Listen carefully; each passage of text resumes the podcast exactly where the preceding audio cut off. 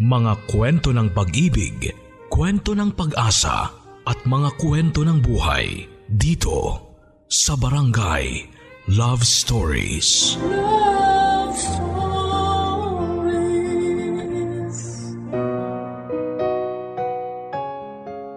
Minsan, meron tayong makikilala na aakalain nating kaya tayong panindigan.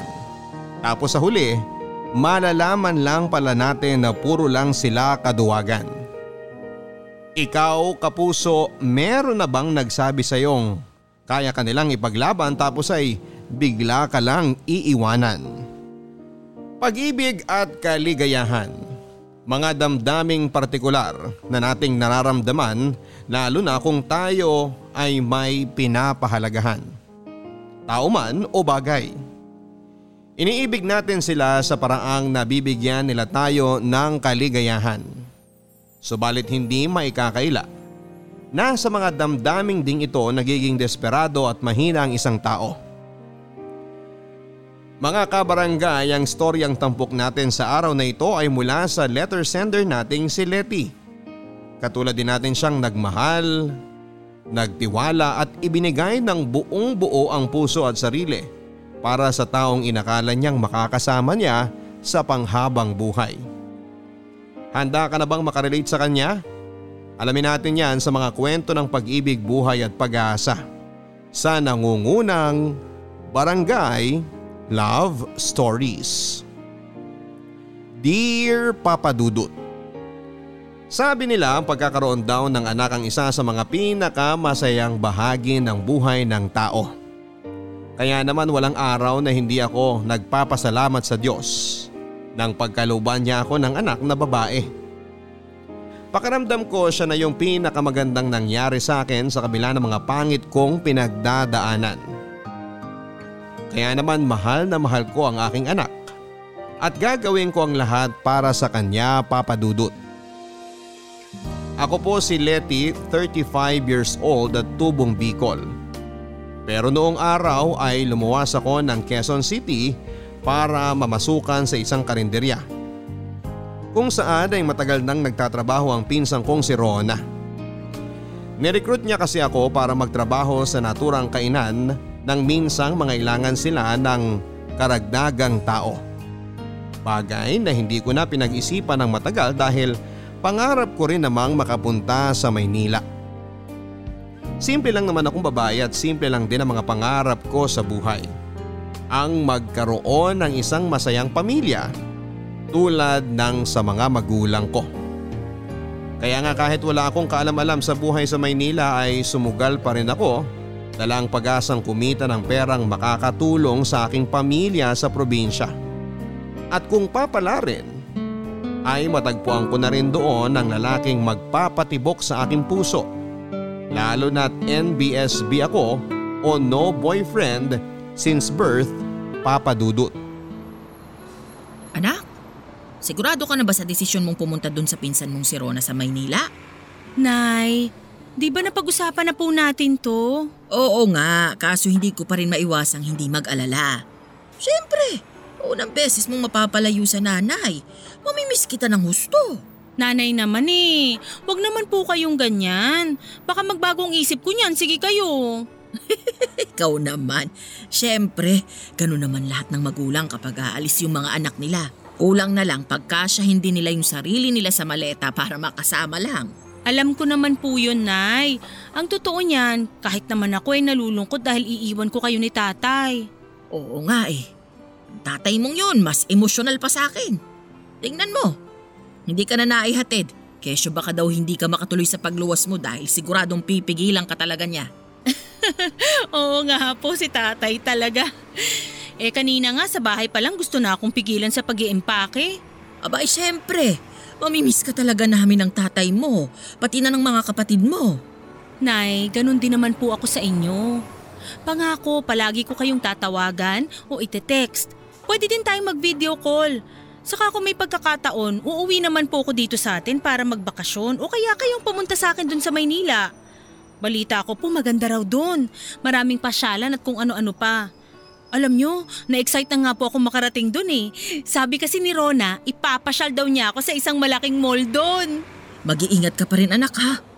Hindi mo pa kabisado ang Maynila. Saka kahit maraming nagsasabi na maganda ron, maraming matataas na gusali at malalawak na pasyalan, eh iba pa din ang buhay doon. Masyadong mabilis kaysa dito sa atin sa probinsya. Ay, nasasabi nyo lang po yan kasi dito na kayo nagkaedad sa atin. Masanay na kayo dito. Ako rin po. Pero may mga bagay pa rin po akong gustong subukan at lugar na gustong mapuntahan. Isa na nga po doon ang Maynila. Saka wag niyo na kasi kung masyadong alalahanin. Malaki na ako. 30 anyos na ako, Nay. Aba kahit na! Kahit na mag-40 o 50 ka pa, ikaw pa rin ang baby damulag namin ng tatay mo, no? Sinanay talaga kahit kailan. Ay, kayang-kaya ko na pong alagaan ang sarili ko, Nay. Tsaka di naman po ako pasaway na anak, di ba? Di ako gagawa ng bagay na magpapahamak sa akin habang nandun ako. Siguro may mga susubukan, pero alam ko pa rin naman po yung limitasyon ko. Ang iniisip ko lang din kasi bukod sa mabilis at modernong buhay dun sa Maynila, eh yung mga tao. Marami kasi sa mga kababayan natin ang nagkukwento ng karanasan nila doon na medyo hindi maganda. Gaya ng masasamang taong nakilala nila. Marami rin daw mapanamantala doon, lalo na sa mga tulad nating prom D. Kaya nga po nandun si Rona para alalayan ako. Saka ako pa ba? Kailan ba ako nagpaloko, Nay? Di porke probinsyana ako, eh, pwede na nila akong lokohin o utuin. Naku, ano pa tinuruan ako ni tatay manuntok ng bata ako, di ba? O Esya, mukha namang buo na ang desisyon mo't hindi ka na magpapapigil. Basta Leti, tumawag ka kaagad sa amin ng tatay mo pagdating mo doon kina Rona ha? At wag na wag kang magtitiwala sa mga taong noon mo palang makikilala. Lalo na't hindi mo alam ang totoong intensyon nila sa'yo. Naiintindihan mo ba? Opo, nanay. Payakap nga po. Mag-iingat ka doon anak ha? Opo, kayo din po ni tatay. Naku, ayun na yung bus na sasakyan ko pa Maynila. Ay sige sumakay ka na't maiiwan ka pa. Sayang ang ticket. Bye-bye, nanay. Hintayin niyo po ang tawag ko pagdating ko ron. Maalalahanin at malambing talaga ang nanay ko, Papa Dudut. Palibasa ako ang panganay sa limang magkakapatid. Ang mga sumunod sa akin ay naglalaro sa edad na 25 anyos, pababa at ang pinakabunso ay nasa 15. Ang nanay ay isang mananahe at kung minsan para kumita ng ekstrang pera ay tumatanggap din siya ng mga labada. Samantalang ang tatay naman ay isang magsasaka.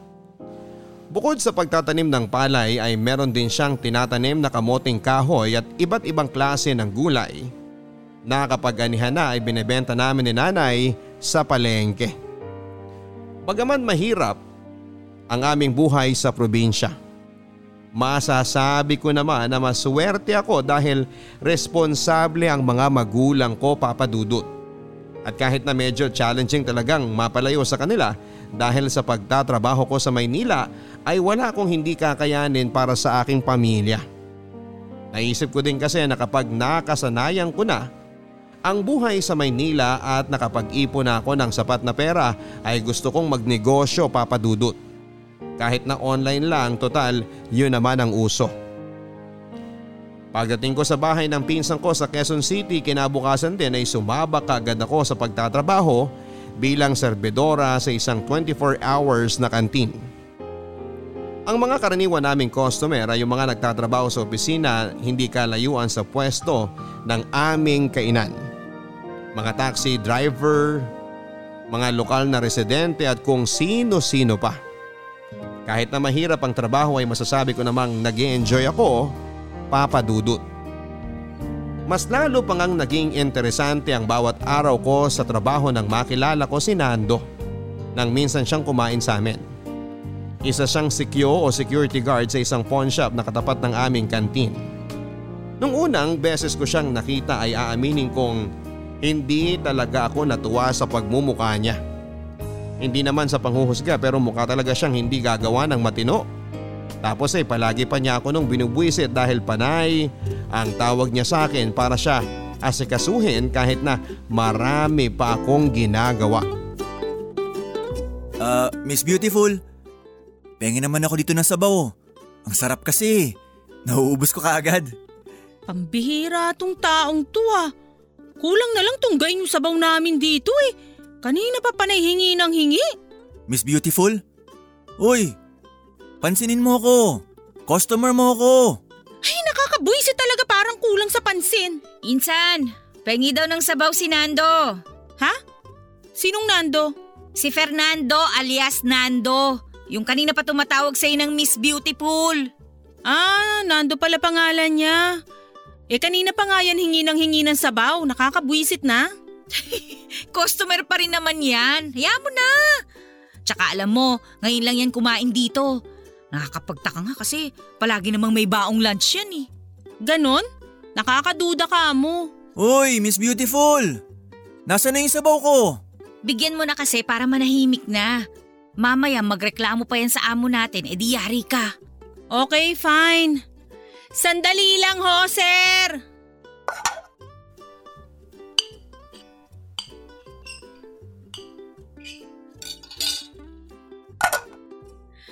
Ahem, sir. Ito na ho ang sabaw nyo. Mmm, wow! Ang sarap talaga nitong sabaw nyo. Halata naman eh. Pati nga mangkok mahihigop mo na. Ha? May sinasabi ka ba, Miss Beautiful? Ho? Ah, ang sabi ko ho may pangalan ako at di yun Miss Beautiful. Ay, ganun ba? Hindi ko kasi mapigilang tawagin kang Miss Beautiful eh. Kasi kitang kita naman sa mukha mo ang kagandahan mo. Ah, ako nga pala si Nando. Diyan lang ako sa sanglaan nagtatrabaho. oh. Bago ka lang ba dito? Kasi halos ngayon lang kita nakita eh. Anong pangalan mo? Ah, pasensya ka na Nando. Kasi di ako komportabling magkwento sa tao ngayon ko palang nakilala. Pero oo, bagong salta lang ako dito. Bale, kahapon lang ako dumating at ngayon ang unang araw ko sa trabaho. Ah, wag ka mag-alala. Naiintindihan ko. Ang totoo niyan, gusto kong humingi ng pasensya kung medyo naging feeling close ako. Di ko lang kasi mapigilan dahil palakaibigan talaga ako at gusto ko sanang makipagkaibigan sa'yo. Kung ayos lang, syempre. Wala namang problema yun. Pero sa ngayon kasi meron pa akong trabaho. At baka mapagalitan ako ng amo ko dahil nakikipagkwentuhan ako. Walang problema yon, gets ko. Sige, balik na ako sa trabaho ko ah. Sabaw, gusto mo pa ba? Oo, pero sandali. Hindi ko ba talaga malalaman kahit pangalan mo? Letty. Letty ang pangalan ko. Nice to meet you, Letty. Aaminin ko papadudot na noong una ay naiinis ako kay Nando. Sino ba naman kasing hindi? Kesyo maliit na bagay na kaya naman niyang gawin ay itatawag pa niya sa akin. Oo sa akin. Tulad na lamang ng pagsasali ng tubig sa baso niya. Paulit-ulit na paghingi ng sabaw at kung ano-ano pa. Mabuti sana kung siya lang ang customer na inaasikaso ko tapos meron pang pagkakataon na makikipagkwentuhan pa siya sa akin sa gitna ng trabaho ko. Dumanas din ng dumalas ang pagkain ni Nando ng tanghalian sa aming kantin. Dahilan kung bakit naging tampulan ako ng tukso ng mga kasamahan ko sa trabaho. Gaya nga ng sinasabi noon ni Rona, nagbabaon ng pananghalian si Nando. Kung kumain man ito sa kantin ay bibihira lamang. At nagsimula lang daw itong kumain sa kantin namin dahil sa akin. Habang tumatagal ay nawawala na rin ang pagkailang ko kay Nando.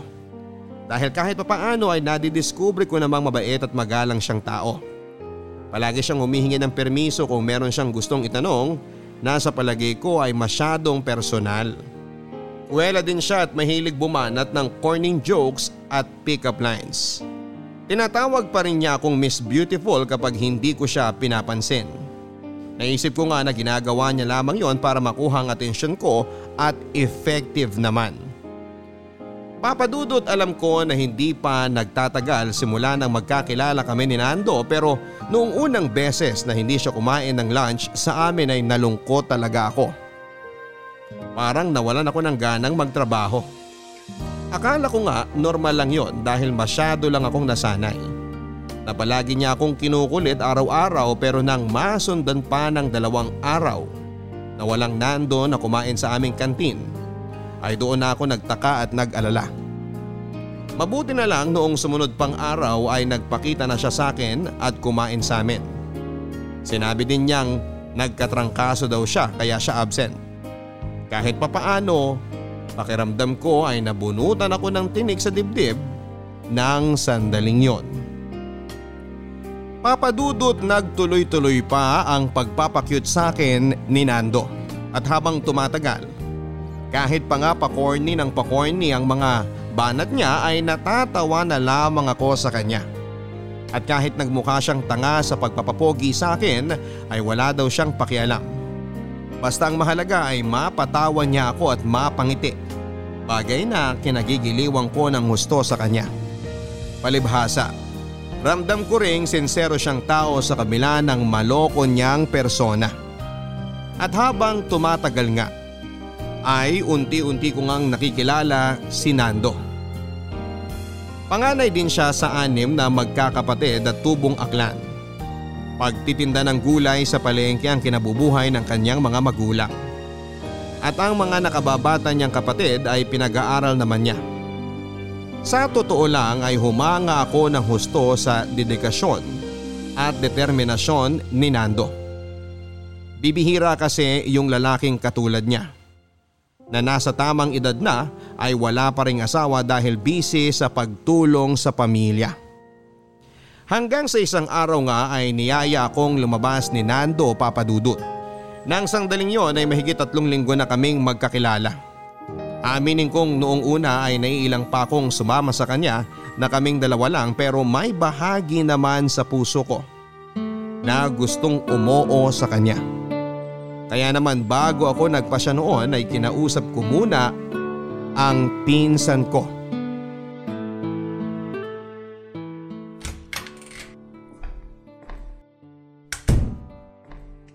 Ba, mukhang may lakad ka.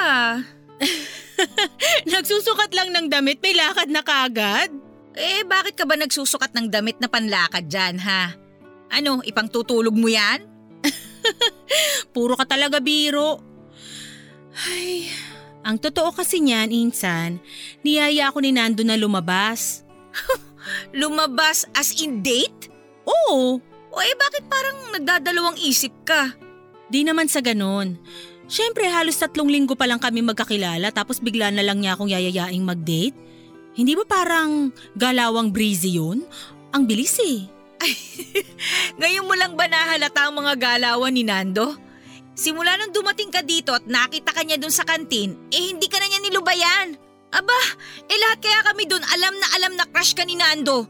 Paano, panay Miss Beautiful dito, Miss Beautiful doon? Ah, so pinagchichismisan niyo pala kami ah? Ah, hindi naman masyado. Normal lang yun kasi nga ang haba ng hair mo. Hanggang dun sa kabilang barangay, oh. Puro ka talaga kalokohan. Eh kaya nga hindi na talaga katakataka na yayain ka ni Nando na mag-date, no? Eh kaya lang insan ha, hindi naman sa pakikialam. Pero may nasasagap din kasi ang radar ko na chismis tungkol sa Nando na yan eh. Chismis? Anong chismis? Na may pagkababaero yung si Q na yun. Ano ka mo? Na marami raw yung nakarelasyon noon na kung sino-sinong babae at minsan nga eh, inuuwi pa niya dun sa tinutuluyan niya. Totoo ba yan? O baka naman gawa-gawa lang ng mga taong inggit sa kanya? Kasi ibang iba sa sinasabi mong chismis ang pagkakakilala ko kay Nando. Sa katunayan, isa siyang mabuti at responsableng anak dahil hanggang ngayon ay wala pa rin siyang asawa at tumutulong pa rin siya sa pamilya niya sa probinsya.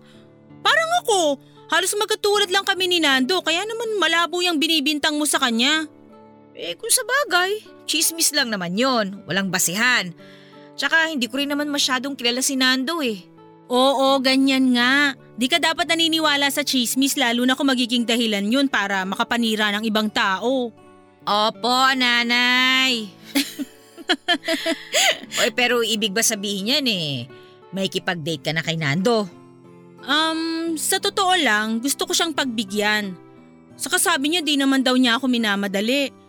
Para lang din daw mas makilala pa namin ang isa't isa kaya niyaya niya akong lumabas. Palagay mo, Anong palagay ko? Eh mukhang nakapag-desisyon ka na dyan eh. Hindi mo naman kailangan ng permiso ko, no? No ka high school? Insa naman, syempre kailangan ko pa rin ang opinion mo. Tungkol saan, Aber? Tungkol sa damit na isusuot ko sa date namin. Ah, sandali. Ito. Ito, ito, ito. Bagay ba sa akin tong pulang bestida? O ito, mag-jeans na lang kaya ako. ano sa palagay mo? Ay nako, ang haba talaga ng hair. Halika nga dito nang basa bunutan kita.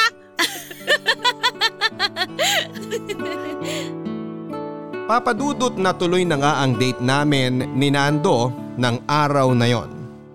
Ipinasyal niya ako sa mga magagandang lugar na noong ko pa lamang napuntahan sa tanang buhay ko. Kumain din kami sa isang restaurant at umorder si Nando ng paborito niyang pagkain na talaga namang ibinida pa niya sa akin. Tapos ay nagpunta rin kami sa isang lokal na parke kung saan ay pinapanood namin ang paglubog ng araw noon. Hindi yun ang una't huling beses na niyaya akong lumabas ni Nando. Sa katunayan ay nasundan pa yon ang nasundan. At habang tumatagal ay mas nakikilala ko na nga si Nando Papadudut. Lalo din akong humanga sa kanya dahil sa kabila ng maraming pagsubok na pinagdaanan niya sa buhay ay nananatili pa rin siyang positibo. Papadudot tuwing matatapos ang aming date ay inihahatid ako ni Nando sa apartment ng pinsan ko. Para daw makasigurado siyang ligtas ako. At kahit nasaglit pa lamang kaming nagkakahiwalay ay magka-text na kami. At bago kami tuluyang matulog ay nag-uusap pa kami sa telepono. Isang gabi matapos ang aming date ay muli akong inihatid ni Nando sa apartment ng pinsan ko. Pero bago ako pumasok sa pinto ay pinigilan niya ako para itanong yung katanungang magpapabago sa buhay ko.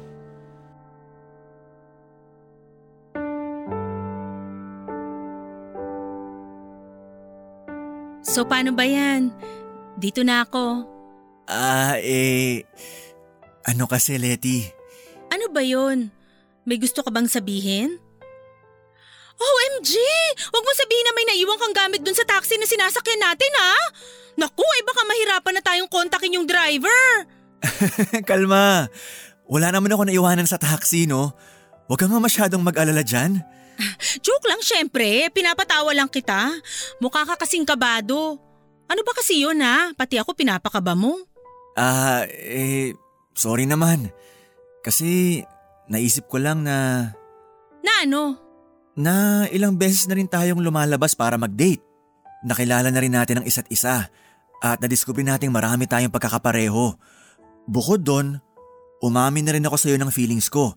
Kaya itatanong ko lang sana kung pwedeng... Um, kung pwede ba kitang ligawan? Alam ko masyadong biglaan pero di na kasi ako mapakali Leti eh. Sa tuwing kasama kita, hindi ko mapigilan yung nararamdaman ko para sa'yo. Ang totoo niyan, naramdaman ko na to nung unang beses pa lang na nakita kita. Kaya nga kahit na mukha akong walang tsansa eh, sumugal pa rin ako. Kaya ba niyaya mo akong makipag-date sa'yo? Oo, para mas makilala pa natin ang isa't isa. Ano sa palagay mo, Letty? Kung sakaling ligawan kita, meron ba akong pag-asa? Ay, Ibig sabihin ba wala? ibig sabihin di mo na ako kailangan pang ligawan, Nando. Malalaki na tayo para, para patagalin pa yung proseso. Kung ganun, tayo na? As in, magjowa na tayo? Oo! Yes! Yes! Yahoo! Uy, psst! Shh! Ano ba? Huwag kang maingay dito. Marami nang natutulog, baka mabarangay ka pa. Sorry na. Masaya lang ako kasi biruin mo yun. Tayo na. Girlfriend na kita. Ako na siguro yung pinakamasayang lalaki sa balat ng lupa. Yahoo! Tigilan mo na yan, pwede? Nakakahiya na kasi. Mamaya may sumita pa sa atin dito. Sasabihin ko di kita kilala. Hindi dinay mo ako agad-agad? Grabe ka naman sa akin. so, pwede bang pakis na ako? Kiss agad! Ang bilis mo naman yata. Eh, ikaw na rin ang may sabi. Malalaki na tayo. Nasa tamang edad na. Patatagalin pa ba natin ang proseso kung doon din naman tayo babagsak? Hoy, may makarinig sa'yo. Mamaya pag-isipan ka pa ng di maganda. Ah, basta. Wala akong pakialam sa iisipin nila. O ano? Pagbibigyan mo ba akong mahalikan ka? Eh paano kung ayoko? Alam ko naman na gusto mo eh. Mm, Papadudot ang saya-saya pala sa pakiramdam na magkaroon ng boyfriend at masabing I'm into a relationship. Sa tagal ko kasing no boyfriend since birth o NBSB ay may punto sa buhay ko na nawala na ako ng pag-asang magkaroon ako ng jowa. May itsura naman ako, mabait, kwela at kahit paano ay may utak din naman. Kaso eh walang nagkaka-interes sa akin doon sa amin sa Bicol. Walang nanliligaw sa akin o lalaking pumapansin sa akin. Kaya naman naisipan ko na baka hindi tagaroon ng lalaking nakatadhana para makasama ko sa panghabang buhay. At tama nga ako papadudot dahil sa Maynila ko nakilala si Nando na naging first boyfriend ko. At sana ay huli na rin.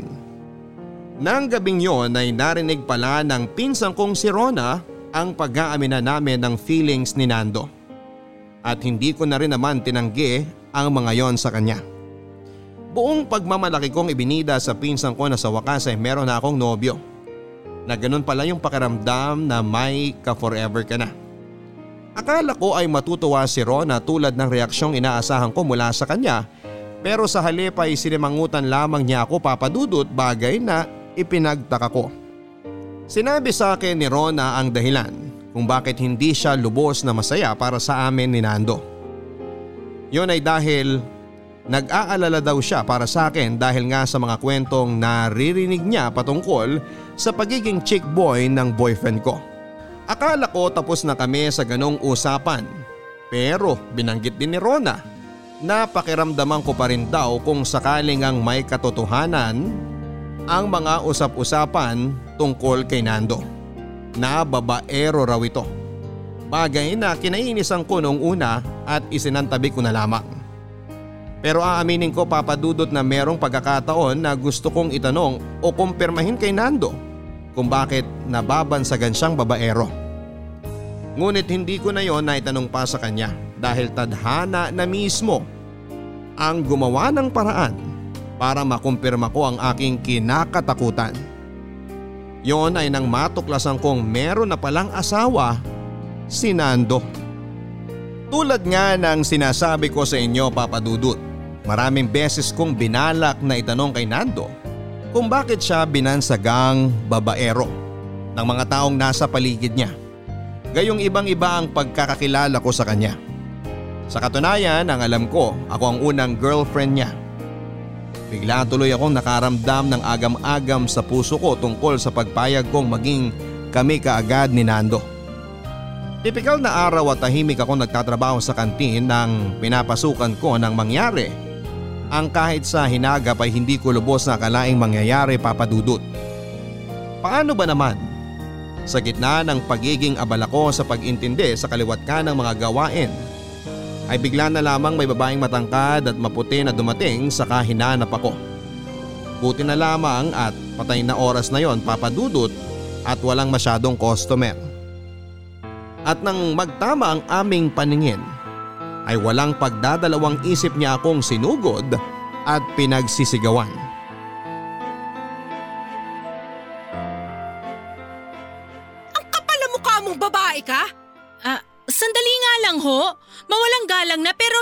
Kayo? Oo nga ho, sino ho ba kayo? Bakit bigla nyo nalang pinagsisisigawan tong pinsan ko? Aba, hindi pa ba nakakarating sa inyo ang balita kung sino ako? Ha? Ano bang sinasabi niya? Kilala mo ba siya, Insan? Ay, hindi ko siya kilala. Sino ba kayo? Ano bang atraso ko sa inyo para bigla-biglahan nyo na lang akong sugurin dito? Aba, maang-maangang patong malanding to. Hoy babae, para sabihin ko sa'yo, ako lang naman at wala nang iba ang nag-iisa at tunay na asawa ni Nando. Ako si Grace. Tandaan mo ang pangalan ko ha at isaksak mo dyan sa kukote mo. Ano? Wow! Yan na nga bang sinasabi ko eh. Asawa? Nagulat ka no? Wala ka sigurong kaide-ideya na may asawa at mga anak ang boyfriend mong Makate. Ah, anong sinasabi mo? Ah, asawa ka ni Nando? Oo, hindi ka makapaniwala no. Hindi mo naisip na meron ng pamilya yung nilalandi mo? Makati ka pa sa higad. Pinaglihi ka ba ng nanay mo sa gabi? Ang kati mo eh. Ano namang katibayan mo na asawa mo nga si Nando? Ang sabi niya single siya. Sa katunayan ako nga raw ang unang girlfriend niya kaya paano kanya magiging asawa? Yan ba ang sinasabi niya sa'yo? Ha? Gaano na ba kayo katagal magkakilala, Aber? Sigurado ka ba talagang kilala mo na ang lalaki sinasamahan mo? Ha? Ganyan ka na ba talaga kadesperada? Para hindi man lang alamin ang totoong pagkatao ni Nando? Ano? Sabik na sabik magkajowa at pumapatol ka na lang kung kani-kanino? Sumosobra na kayo sa pinagsasasabi niyo sa pinsan ko ha? Hindi naman ho yata tamang mang insulto kayo ng ganyan. At bakit? Eh ang pinsan mo ang malandi, haliparot at makate. Pupusta ako. Hindi pa nagtatagal simula nung magkakilala sila ng asawa ko at pinatulan na niya kaagad ang pambobola ng walang niya na yon. Ano ba ang kasinungalingan ng sinabi sa'yo ng asawa ko? Ha? Bukod sa itanggi kami ng mga anak niya. Ha, Lady? Ano pa? Sabihin mo! Ano pa? Si, sinabi niyang sinusuportahan niya ang pamilya niya sa probinsya. Tumutulong pa siya sa mga magulang niya kaya paano, paano magiging totoo yung sinasabi mong asawa ka niya? Alam mo sa lahat ng mga nakarating na chismis sa akin na may nilalandi at pinapatulang babae ang hayop kong asawa, ikaw! Ikaw ang natatangi sa lahat! Ikaw ang pinakatanga, pinakabobo, pinakaututo! Para sabihin ko sa'yo, patay na mga magulang ni Nando. Bata pa lang ulila na siya! Pe- pero, pero may pinakita siya sa aking litrato kasama ang mga, kasama ang mga magulang niya. Pati yung pamilya niya sa probinsya kaya paano ko iisiping nagsisinungaling pala siya? Naniloloko pala niya ako. Saan bundok ka ba nang galing? At nakumbinsi ka na kagad dahil ang pinakitaan ka na niya ng mga picture. Ni hindi man lang ba sumagi dyan sa utak mo? Na baka peke? O gawa-gawa lang niya yun para lang patutuhanan ng mga kasinungalingan niya? sa bagay, sa itsura mo pa lang, mukhang madali ka ng paikutin. Hindi na katakataka kung bakit napasagot ka kagad ng mister ko, no? Pwede ba umalis na nga kayo? Kung hindi tatawag talaga kami ng pulis. Ang kapal naman ang pagbumukha mo manggulo dito at pagsalita ng hindi maganda ang pinsan ko. Kala mo kung sino ka? Tumahimik ka, ha? Kung ayaw mo madamay ka rito. Aba, hindi kita atras ang babae ka, no? Tara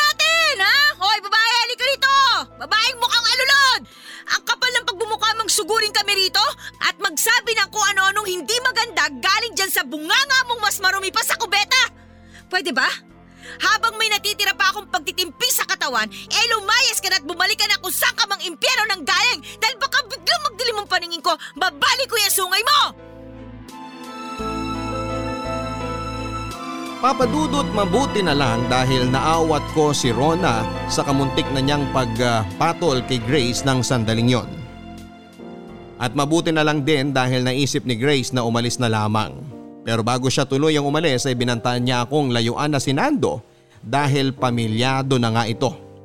At kung ipipilit ko pa raw na magsumiksik sa buhay nilang mag-asawa ay kakasuhan niya ako.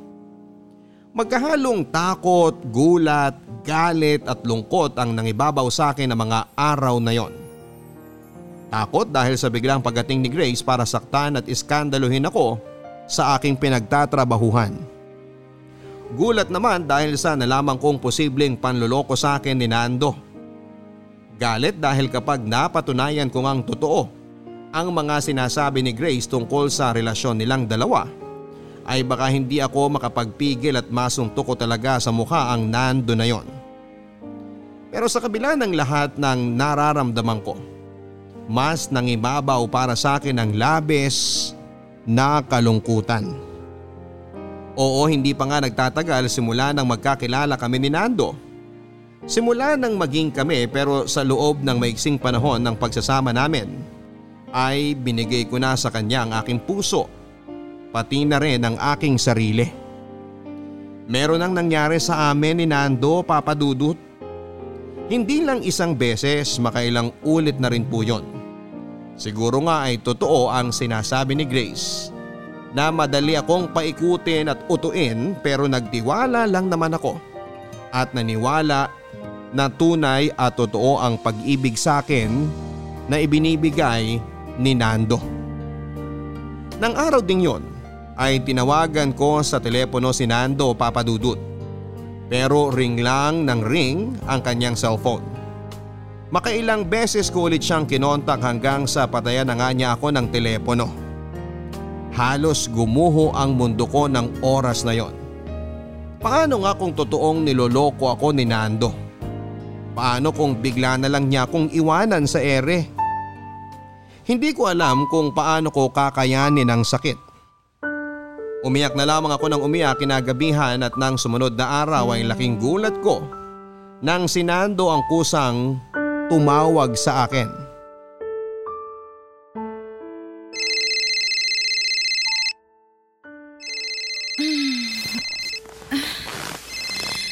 Ano ba naman yan? Ang aga-aga eh. si Nando. Hello, Nando. Ah, hello, Letty? Sorry kung, kung ngayon lang ako nakatawag sa'yo ha. Ah, ano kasi, ah... Aba, mabuti naman at naisip mong tawagan akong gago ka. Ano, bakit nga ba di kita makonta kagabi? Dahil ba pinagbawalan ka ng asawa mong si Grace na makipag-usap sa akin? Ano, sabihin mo? Eh, ano kasi, ang totoo niyan, Napakatarantado mo talaga? Huwag mo na subukan magsinungaling dahil ngayon pa lang, eh binabalaan na kita. Nando naman! Sabihin mo, sabihin mong dito to ang mga paratang ng Grace na yon na mag-asawa daw kayo! Please naman oh! Sabihin mo nagsisinungaling siya! Sabihin mong di mo ako nilaloko! ay, mahal. Huwag mo akong matawag-tawag na mahal, hayop ka! Umamin ka na! Diretsuhin mo na ako! Inuuto mo lang ba ako? Pinapaikot ako sa palad mo? Ano? Leche? Oo lang at hindi, bakit ang dami mo pang paligoy-ligoy? Oo, asawa ko nga si Grace at meron na kami mga anak. Mga? So ibig sabihin, higit sa isang anak nyo ni Grace? Ilan? Letty, Ilan sabi eh? tat tatlo! Meron na kami tatlong anak ni Grace. Limang taon na rin kaming kasal at At nakuha mo pang lumanding hayop ka? Letty, makinig ka muna sa akin. Ano pa bang dapat kong pakinggan sa yung demonyo ka?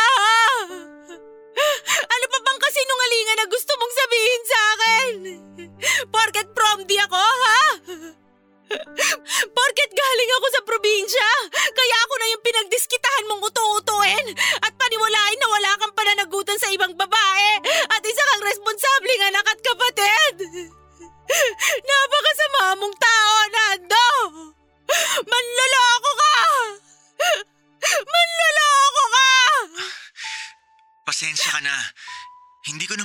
sinasadya eh. Hindi ko napigilan ang sarili ko. Nung makita kita, talagang nagka-interest na ako sa'yo. At, at nakalimutan ko ang misis ko. Wow ha! Wow talaga! Ang kapal-kapal ng pagmumukha mo! Iniisip ko pa lang na may nangyari sa atin eh nasusuka na ako! At paano ka ba natatagalan ng asawa mo? Bilib din ako sa sikmura ni Grace dahil kahit mukhang paulit-ulit mo na siyang iniiputan sa ulo, eh tinatanggap ka pa rin niya. Walang ya ka rin talaga, no? Bakit di ka makipagkita sa akin ngayong animal ka? Para matikman mo tong kamao ko! Di ako pinalaki ng mga magulang ko para gaguhin mo lang ng ganito, Nando! Siguradong kung nandito lang si nanay at tatay, eh baka mata mo lang ang walang latay! Napakasama mong tao! Napakaduwag mo!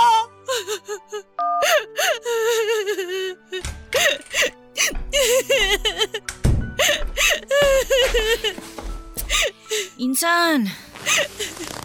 Ang sama-sama ni Nando, Insan! Ang sama-sama niya! Kung ganun, totoo nga ang sinasabi ng Grace na yun tungkol kay Nando? Na asawa raw niya yung animal na yun?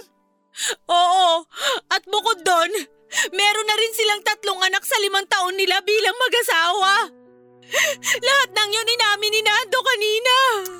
Naku, mga kampon talaga ni Satanas! Tama naman pala mga chismis na naririnig ko tungkol sa Nando na yun eh. Kalalaking tao pero masahol pa sa higad. Alam mo, kasalanan ko rin kasi di ako nakinig sa mga babala mo eh. Pwede ba?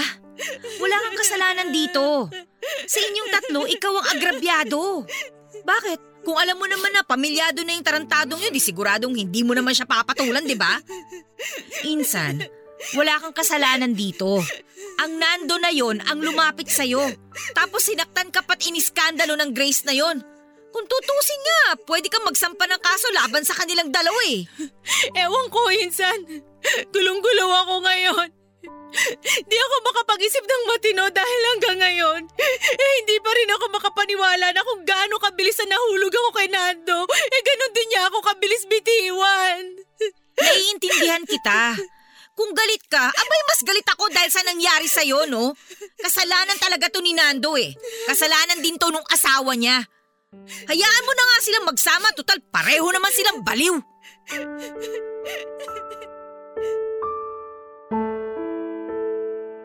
Papadudod salamat na lang talaga sa pinsang kong si Rona dahil nandun siya ng sandaling yon para alalayan ako. Kasi ang sakit-sakit na talaga sa dibdib. Hindi ko na kayang pigilan pa yung mga hinanakit ko kay Nando. Tapos ay hindi pa ganap na maisip ng utak ko na dumating na nga yung sandaling kinakatakutan ko. Ang aking unang heartbreak. Nang sumunod na araw ay nalaman ko na lamang na nag-resign na pala si Nando sa pawn shop na kanyang pinagtatrabahuhan. Walang makapagsabi kung saan talaga siya nagpunta. Pero marami rin ang naniniwala na umuwi na ulit siya sa kanyang asawa. Ano man ang katotohanan sa mga haka-hakang yon, wala na po akong pakialam. Pagkatapos ng lahat ng nangyari sa amin, sa skandalong kinasangkutan ko, sa panluloko sa akin ni Nando parang nawala na po ako ng pakiramdam noon papadudot. Naisip ko na na ganon talaga ang buhay. Pwede tayong maskam dahil sa labis na tiwala na ibinibigay natin sa mga sinungalin at manlulokong tao. Naisip kong magpatuloy na lamang sa buhay. Sinarili ko yung sakit na nararamdaman ko. Sa pag-asang kusa na lamang itong mawawala. Subalit nagkamali ako. Isang araw habang nagtatrabaho ako sa kantin ay nakaramdam ako ng pagkahilo. Nagworry pa nga sa akin si Rona dahil akala niya ay may sakit ako. Sabi niya ay mukha daw akong maputla.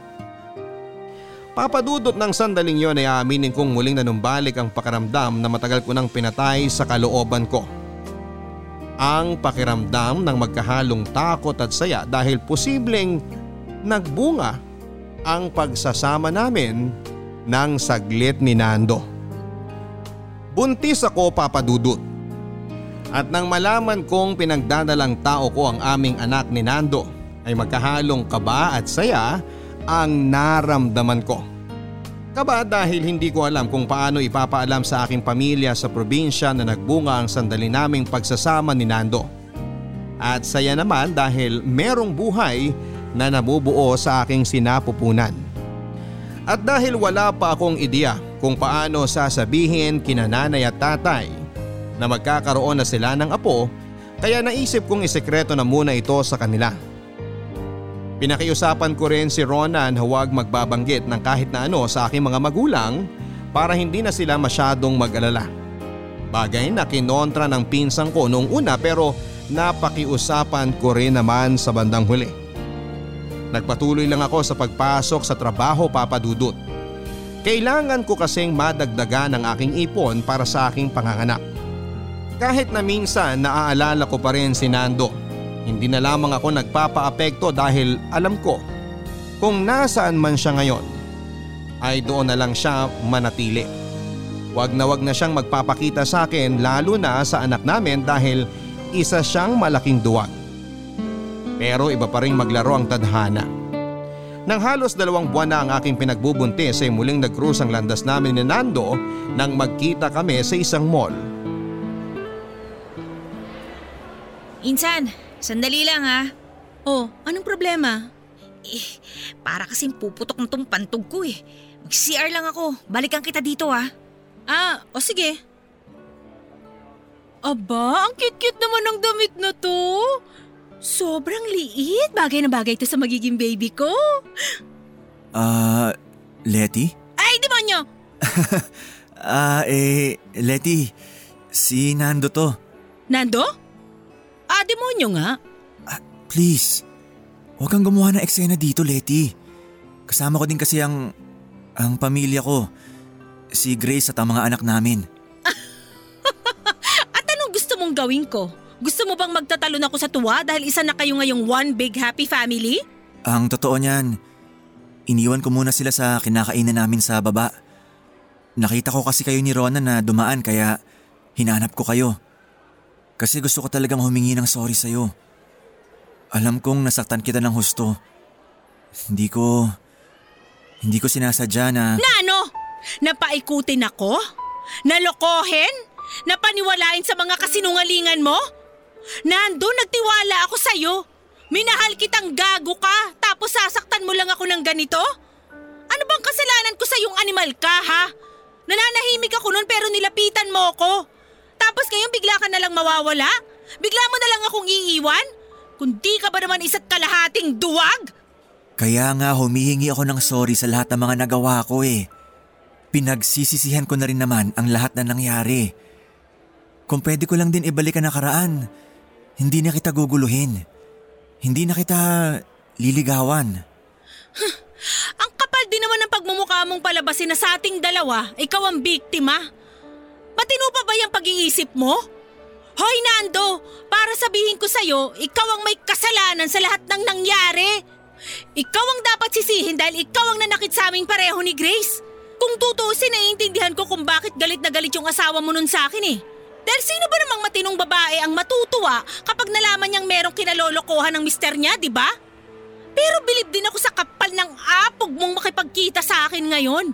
Wala kang idea kung paano ko tinisang lahat ng sakit dahil sa'yo. Pinaasa mo akong hayop ka, tapos sa huli para ka ring multong bigla na lang nawala. Alam mo sana, tuluyan ka na lang naglaho eh.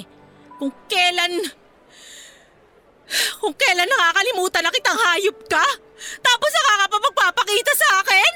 Letty, pasensya ka na. Hindi... Hindi lang talaga makaya na konsensya ko na di ka harapin para personal na humingi ng tawad sa'yo. At dahil nakahingi ka na ng tawad sa akin, siguro naman makakatulog ka na sa gabi, no? Katabi ng misis mo, kasama ang buong pamilya mo. Congratulations! Masayang masaya ako para sa'yo! Insan, sorry ha, natagalan ako sa... Namamalik ba tabako o sadyang may maligno lang talaga sa harap ko? Hoy, Nando! Ang kapal naman ng pagmumukha mo magpakita pa sa pinsan ko, no? Matapos mo siyang lokohin gago ka? Ginugulo ka ba ng gago na to, ha? Gusto mo bang suntukin ko na to? Kasi kating-kati na talaga tong kamao ko na masuntok yung makapal mong mukha eh, ha? Baka sakaling magkaroon ka naman kahit kaunting kahihiyan. Insan, wag na. Hayaan mo na lang siya. Umalis na lang tayo dahil nawala na ako ng gana. Sure ka ba talaga? Ayaw mong pakainin ko ng kamoyang tungaw na yan? Oo, tara na. Saka medyo napapagod na ako. Ay, oo nga. Sige na. Baka mapaano pa si baby. Baby? Anong baby? Letty, huwag mong sabihing buntis ka. Eh ano naman ang pakialam mo kung buntis nga tong pinsan ko? Sinong ama? Sinong ama ng pinagbubuntis mo, Letty? Ako bang ang ama ng sanggol na pinagbubuntis mo?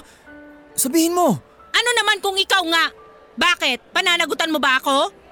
Ah, Letty naman. Alam mo namang komplikado. Oo lang at hindi, Nando! Pero ano pa nga bang aasahan ko sa'yo? Para kang asong bahagang buntot sa mga responsibilidad mo. Di naman sa ganon, pero alam mo namang mahirap. Meron na akong pamilya at... At ang totoo niyan, plano na naming lumagay sa tahimik. Balak na naming mamuhay sa probinsya, kaya... Wala akong pakialam sa pinaplano nyo ng pamilya mo, Nando! Ang kapal mo rin talaga magiging masaya kayo samantalang ako ay maiiwang mag-isa? Pwes para sabihin ko sa'yo, mas mabuti ngang mawala ka na lang sa landas namin ng anak ko dahil hindi ka namin kailangan. Di namin kailangan ng isang duwag na katulad mo. Total nawala ka na rin parang bula nung mabuking ng misis mo ang kalokohan mo. Eh bakit di mo na rin ituloy-tuloy pa? Ayaw na kitang makita!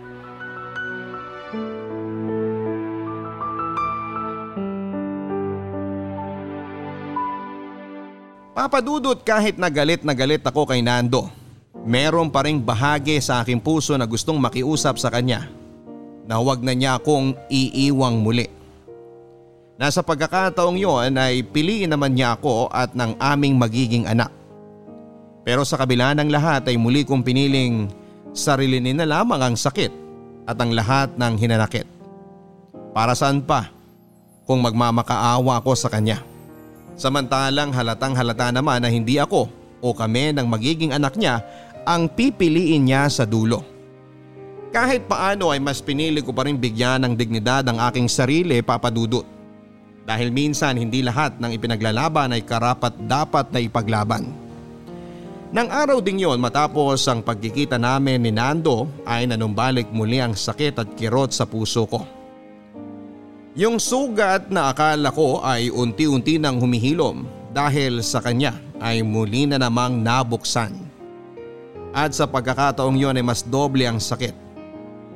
Umiyak lang ako ng umiyak pag uwi namin ni Rona sa apartment. Mabuti na lang dahil nandoon ang pinsan ko para damayan ako.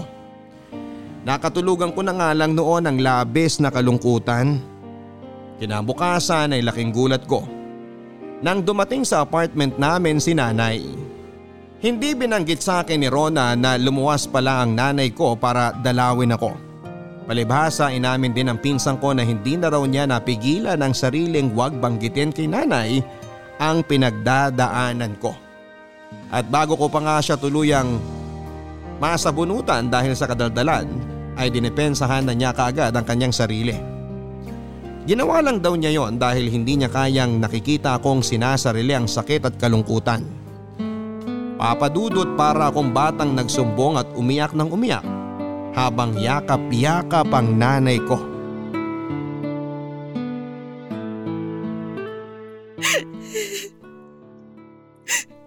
Nanay, sorry po ha. Kasi po di ako nakinig sa inyo. Galit po ba kayo sa akin?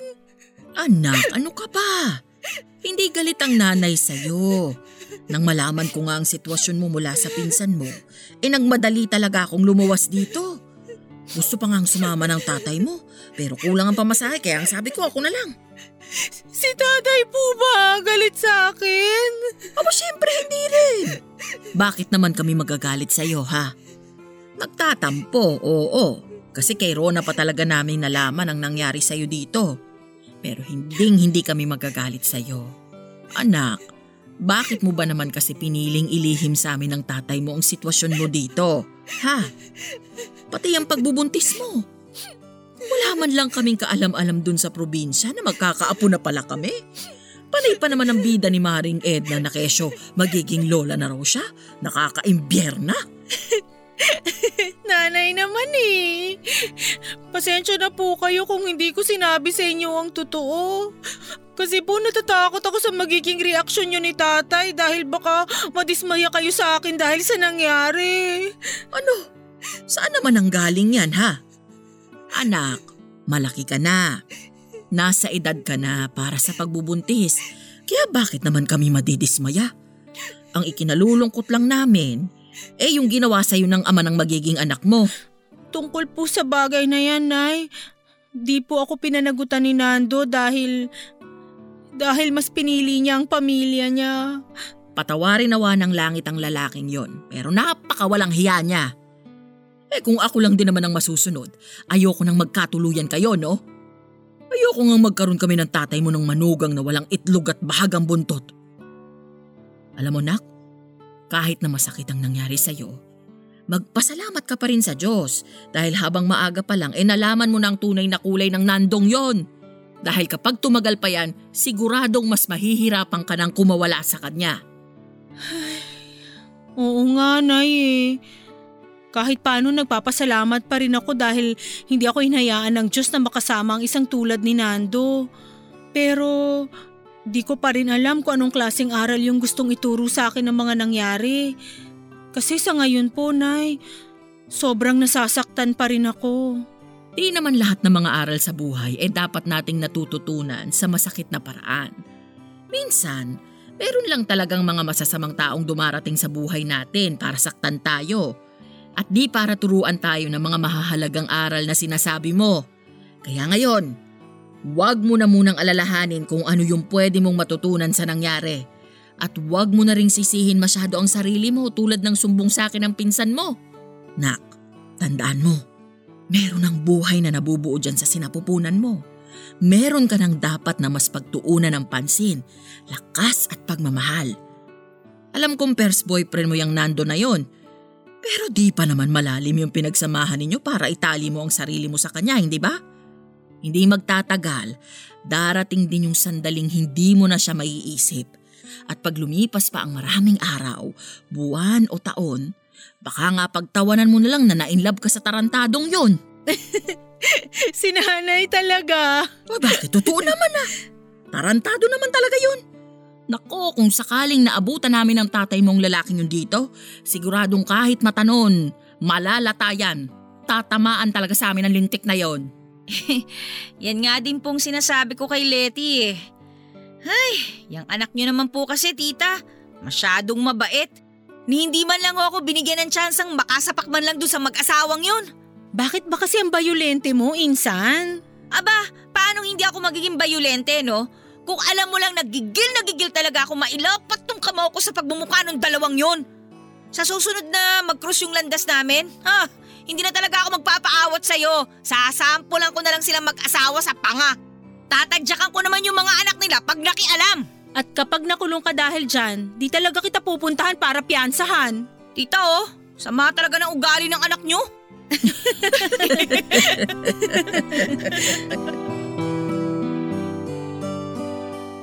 Papadudot ipinagpatuloy ko pa rin ang pagtatrabaho sa kantin hanggang sa mag-anim na buwan ang aking ipinagbubuntis. At matapos noon ay nagpa siya sina nanay at tatay na pauwiin ako sa Bicol para doon na manganak.